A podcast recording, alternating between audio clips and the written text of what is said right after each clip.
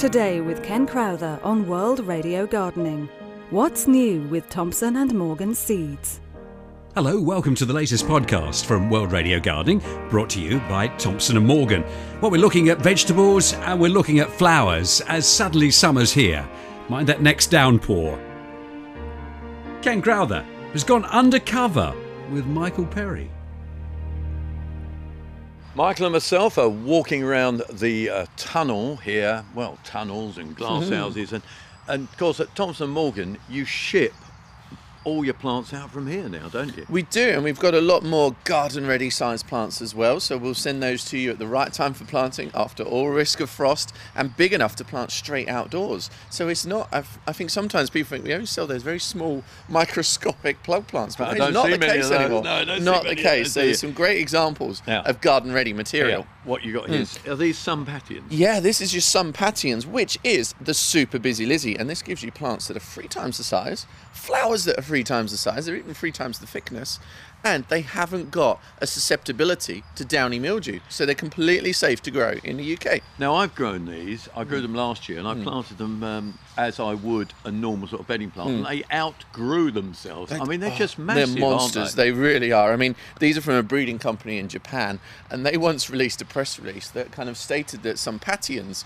could help to reduce global warming because they were such great ground cover and they'd cool the ground. But you know, we love PR stories, but that felt like a bit too, a bit of a step But too far. seriously, I mean, they'll grow like eight inches across, won't they? And about nine inches, Oh, ten more inches than that. high. If you start them early, you're going to get plants that are kind of A foot high. two, two, two feet across, two Yeah. feet up. Yeah, they They're really do fill the border. and lots of colour.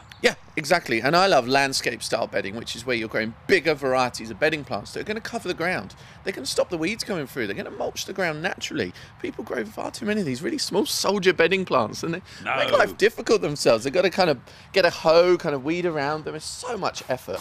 So we got still petunias around, haven't we, as well? Yeah, we have. We've got one just here, which is called Indian Summer, and you won't see it at the moment, but these blooms are actually colour changing through the season. So you're kind of going from orange to apricot to lovely butter yellow as well. And you'll notice it's slightly different, it's very different genetics in here. And they're hybridized with Calibrachoa, which is the million bells star Yeah. petunia. And when you've got that marriage, you've actually got slightly smaller petunia flowers, which means they're more weather resistant because they're not big and floppy. But you've also got slightly less sticky stems as well, so Oh, it's easier No, to if you peel deadhead. them, you can't- no, there's nothing on there. So real benefit with that plant, colour changing to Indian summer, and that's been very popular over two seasons. Now, I don't like the next one. I don't like it. But Now, I I- can I describe it? Now, to me, it's a lovely, rich purple petunia hmm. that looks like someone's thrown uh, Up on it. white, white or white paint all over it. Now, come on. Well, like I said to you earlier, you may not like this petunia, but it's it's a petunia that divides opinion and it gets people talking, and also people that are not interested in plants and gardening are buying this petunia. It's really got the wow factor to it. It's already won a couple of awards in Europe. It was a finalist in Chelsea Plant of the Year, down to the final 20 out of thousands of new plants that are introduced every year. And it's Petunia Night Sky. And you can see every single bloom is different. It changes with the temperature as well. It's an upright petunia, so it's not one that's going to, you know, be Flop too messy in the border. So very tidy, and more importantly, with petunia, it's weather resistant too. And you actually picked up on the point that said you either like it or you hate it. And of course, the hmm. thing that I said you're was, "What do I do?" I said, "I hate it." You've given it two minutes of airtime. Now we've come down and we got we got lots of actually petunias really have come on of late, Oh, haven't they? so much This one, I like this one. Now this is how do I describe that? It's sort of coppery underneath and the copper hmm. colour coming. Raspberry through with blue- brulee, raspberry I think, yeah. Brulee. Yeah, and this one's blackcurrant Sunday, and Yeah. these are the Crazytunia series, and these are breeding from Germany. And basically, they let the breeder off the leash. They said to him, "You can go and breed whatever you want," and he mixed up a whole load of genetics, different colours. The rule book was torn up, as it were, and the results are amazing. You've got about 20 different varieties in that series. A lot of other breeders are now copying that genetics as well, and when people start to copy, you know it's a good thing. So. And our, um, the other thing I was going to say, our, our begonias. I mean, we had the year of the begonia. Was that last year or the year before? Now. Oh, probably the year before, but year was- before. Are they still as popular? Yeah, I was talking to a retailer at Chelsea um, the other week, and basically he said begonias are walking out of the door. They're, there's been a lot of promo on them. They're very weather resistant as well. We have Much very un- unreliable weather, don't we? we do indeed. The plants are succulent, they're strong, they're almost like plastic. They'll grow in shade as well as sun, which is useful for a bedding plant. And there's a lot of new varieties that are perhaps a bit less kind of chintzy and they're more contemporary. You've got varieties such as Cocoa Enchantment, which has got lovely bronze foliage, uh, almost like single, very elegant flowers as well. So begonia is no longer that big, blousy, in-your-face flower that we've come which, to know. Which Yeah, is what yeah. people were put off with, weren't they? Exactly, but the begonia world has changed immensely. Just like the petunia world that we were talking Exactly, about earlier. yeah, yeah, you see, it's, yeah. it's all about. What about chrysanthemum world? Now that see- hasn't quite No, changed now, yet. hang on, it has, it has, because if you go back far enough, it was the big bloom that you got around Christmas time, Mm-hmm. Okay, yeah, spray true, chrysanthemum true. in autumn, but now we use it much more through the year, don't we? we? do. Well, this actually you can see here is the Mystic series, and that is uh, like a showmaker style chrysanthemum. So that is one of those ball-shaped chrysanthemums that you can grow in a patio pot. You only need to pinch it a couple of times, and it gives you hundreds of flowers in this lovely, almost beach ball shape and size as well. So, yeah, okay, chrysanthemums. Yeah, I'd, forgotten that there was innovation. You forgot, there. you see, innovation within the And chrysanthemums. Chelsea, there was um, another of the finalists was a chrysanthemum called Princess Charlotte, which is actually green and pink, which is quite an unusual colour for a It is, chrysanthemum. isn't? So I think a lot of that breeding is going to change things. Just sometimes the difficulty is some of the nicer varieties are only cut flower forms, they need to be grown indoors. So what we really need is a good outdoor, unique chrysanthemum, and hopefully in the future we'll have those. Michael Perry and Ken Crowther talking flowers and finishing there with the chrysanths. And more on flowers from Michael a little later. But let's turn our eyes now to the vegetable patch. And Ken Crowther has been speaking to Colin Randall from Thompson and Morgan. our vegetable expert at T&M. Now, Colin, um, tomatoes this month can go out, can't they? But Yeah. people get them out too early usually, don't they? Well, very often it's uh, get out of, out of May into June, and you think, oh, summer's coming. And it's not quite there. Not quite there. Certainly wasn't in this part of East Anglia last last June. It was uh, cold winds every day. It was almost getting the so wrapping the tomatoes and that we'd put out. They were struggling a bit. When we're going to leave it, um, well, we've left sort of uh, an extra few days uh, this time, uh, and hopefully do June throughout, and then everything will be fine. So it should sort itself out. Yeah, the tomatoes did last year. They looked unhappy and then well, burst into life, and we had wonderful uh, results. So we'll keep our blight trial. fingers crossed this year, shall we? Yeah, and the blight kept off for a little. Oh, we had some good blight trial You tests did. last year, and we're doing them again this year. And that's always interesting because that's the only way that we develop new varieties that will be blight resistant, isn't it? Yeah, we need to see them over two or three seasons and get feedback from elsewhere who've, who've got some of the plants around other parts of the country, especially on the new the newly breeding material. Now- And there's some good developments in that, and of course in potatoes as In well. potatoes. Now, talking potatoes, um, if you've got them growing outside, a lot of earthing up to keep doing because that, that does make it worthwhile, doesn't it? If you're growing them on ridges. Yeah, definitely. Yes, it's uh, it gives uh, and and makes your uh, cultivation easier as well. But uh, yeah, if you can earth up, just keep doing it. You can cover the leaves over; they'll they'll they'll They soon poke on through, don't they? Yes, yes, and Now, what else should we be putting out at the moment? You know, getting it out in the garden. I mean, a bit more sowing to keep uh, the crops coming. yeah, yeah, keep on sowing the, your summer veggies, little and often. A few lettuce, radish, spring onions, and, Keep and the early going. carrots. Yeah, you can do those all through certainly to the end of July and into August with some of them. Uh, and French beans, runner beans. You can keep those going, can't you? I Yeah, mean, French beans August sowing in French beans now because we're getting the, the milder and I know the days draw in as autumn approaches, but, but still producing beans. Yeah, definitely. Now, what about runner beans? When's the latest you reckon it's worth doing a last sowing of runner? Well, certainly you'll This uh, you tend get to away? find. Oh, definitely. Yeah, and into July, uh, you can still do the white flower ones. Tend to do better for the uh, the later sowings.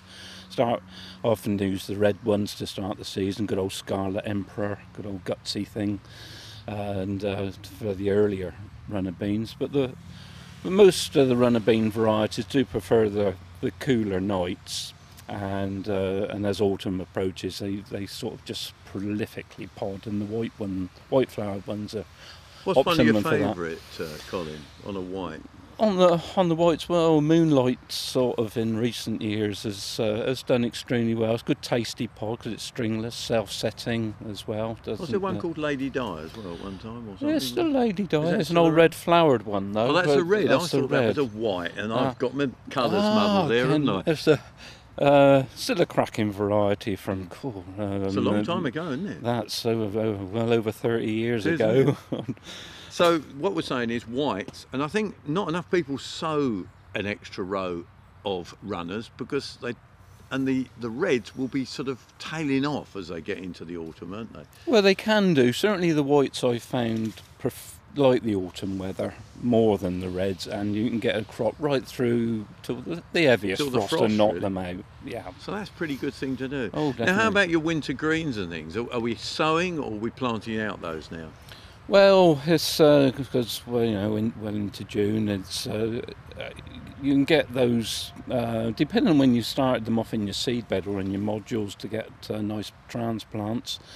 Uh, depending on when you want to harvest your, your crop, really, you've got to just keep an eye on the varieties and what we say on the seed packets or at the garden centre if you want a real winter cabbage uh, for, for your Christmas lunch and into the new year. You have to start it now, really. don't Well, you? you, you don't you don't want to plant it out um, till the end of June Mhm. uh, into July. Some of us old boys uh, like uh, early do it. July planting to sort of get those winter veggies. Otherwise, it can they, They can come in a bit too early. They, Or they bolt, don't Yeah, they? they can Through do. too much heat in the summer. yeah, some of the varieties are um, less adapted to the conditions than others.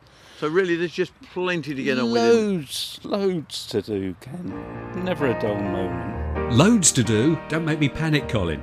Uh, the weather around the country has been a bit strange. In East Anglia, uh, home of Thompson and Morgan, and the southeast, wind and rain to start June off with. In Scotland and the west, beautiful. That's just the way it goes. Let's go back to the flowers again and speak to Michael Perry of Thompson and Morgan. How important are climbers still? Oh, very important. I mean, if you've got an ugly shed or fence at home, you're going to want to cover it, and it's kind of it's not always that easy to have taller border plants that are going to do that, and they're certainly not going to do that all year. So I would always recommend a range of climbers in my own garden. I've got climbers up either side of the garden, or not just climbers, but wall shrubs as well, such as garrya. So cover those ugly walls and fences. And you know the other thing you can do with them? Hmm. Trail them down. Not Of many course, people do yeah, that. yeah, you plant at the top of a wall and let them trail down, and they mm, do just as mm, good a job. Mm. But- So what what you got special? So got, well, over here is a Trachelospermum, and they are often overlooked. I mean, the tide has Oh, changed a bit over I the last few it, years, I but smell the perfume. it's almost I always call it a more kind of classy choice of a jasmine because is, it's it? similar to jasmine in the bloom. You've got similar, lovely, potent fragrance, but you've also got glossy, evergreen foliage that turns a lovely red colour in the autumn as well. This is a new variety called Star of Toscana. We've also got pink showers, which is a pink Trachelospermum. Wow. So that is incredible. Also known as the Tuscan jasmine or the star jasmine, but that is really one to look out for in the garden centre and a much, much more classy choice than jasmine. And you got one here with a bit of variegation. Yeah, yeah, yeah. So this is just uh, basically variegatum. So very different. It's slightly um, slower growing, so perhaps better for a smaller garden. A lot of those are, aren't they, variegated plants? Yeah, because they've got less kind of chlorophyll, they've Yeah. got less energy within the plant. But you've obviously got star jasmine to choose from. Uh, what else do we have? Cl- clematis. A lot has changed in clematis over the years. You've got varieties that are easier to grow, easier to prune, less less wilt prone as well. So Very important. Even Chelsea plant of the year was a clematis, a variety called amber. Which is a double flowered alpina variety. You've got a lot of lovely doubles as well. We've got a really cool one coming up next spring, actually, which I can't tell you too much about, but it's almost um, it's a Florida type, so it's that very easy to grow, Yep. compact variety that's good for small gardens, but also patio pots, but in a brand new colour and a double as well. And those double flowered ones, excellent pom poms, but they almost um, have slightly single blooms later in the season. You get doubles and singles at the same time, and there's just so much Ah, interest from those. great mix, Even cut them for indoors, cut the strands and put them in a vase. Something people don't do very often as well. We're very innovative, aren't we? You are indeed. so look out for climbers and buy something different, is what you're saying. Mm, absolutely. So many to choose from. Buy something different, but don't forget to take five minutes to sit down in the beauty of your garden, relax, and just look at the fruits of your labour. Well, we've been speaking to Michael Perry and Colin Randall from Thompson and Morgan here on World Radio Gardening. Thank you for listening. Today with Ken Crowther on World Radio Gardening. What's new with Thompson and Morgan Seeds? And visit our website regularly for the next update from World Radio Gardening.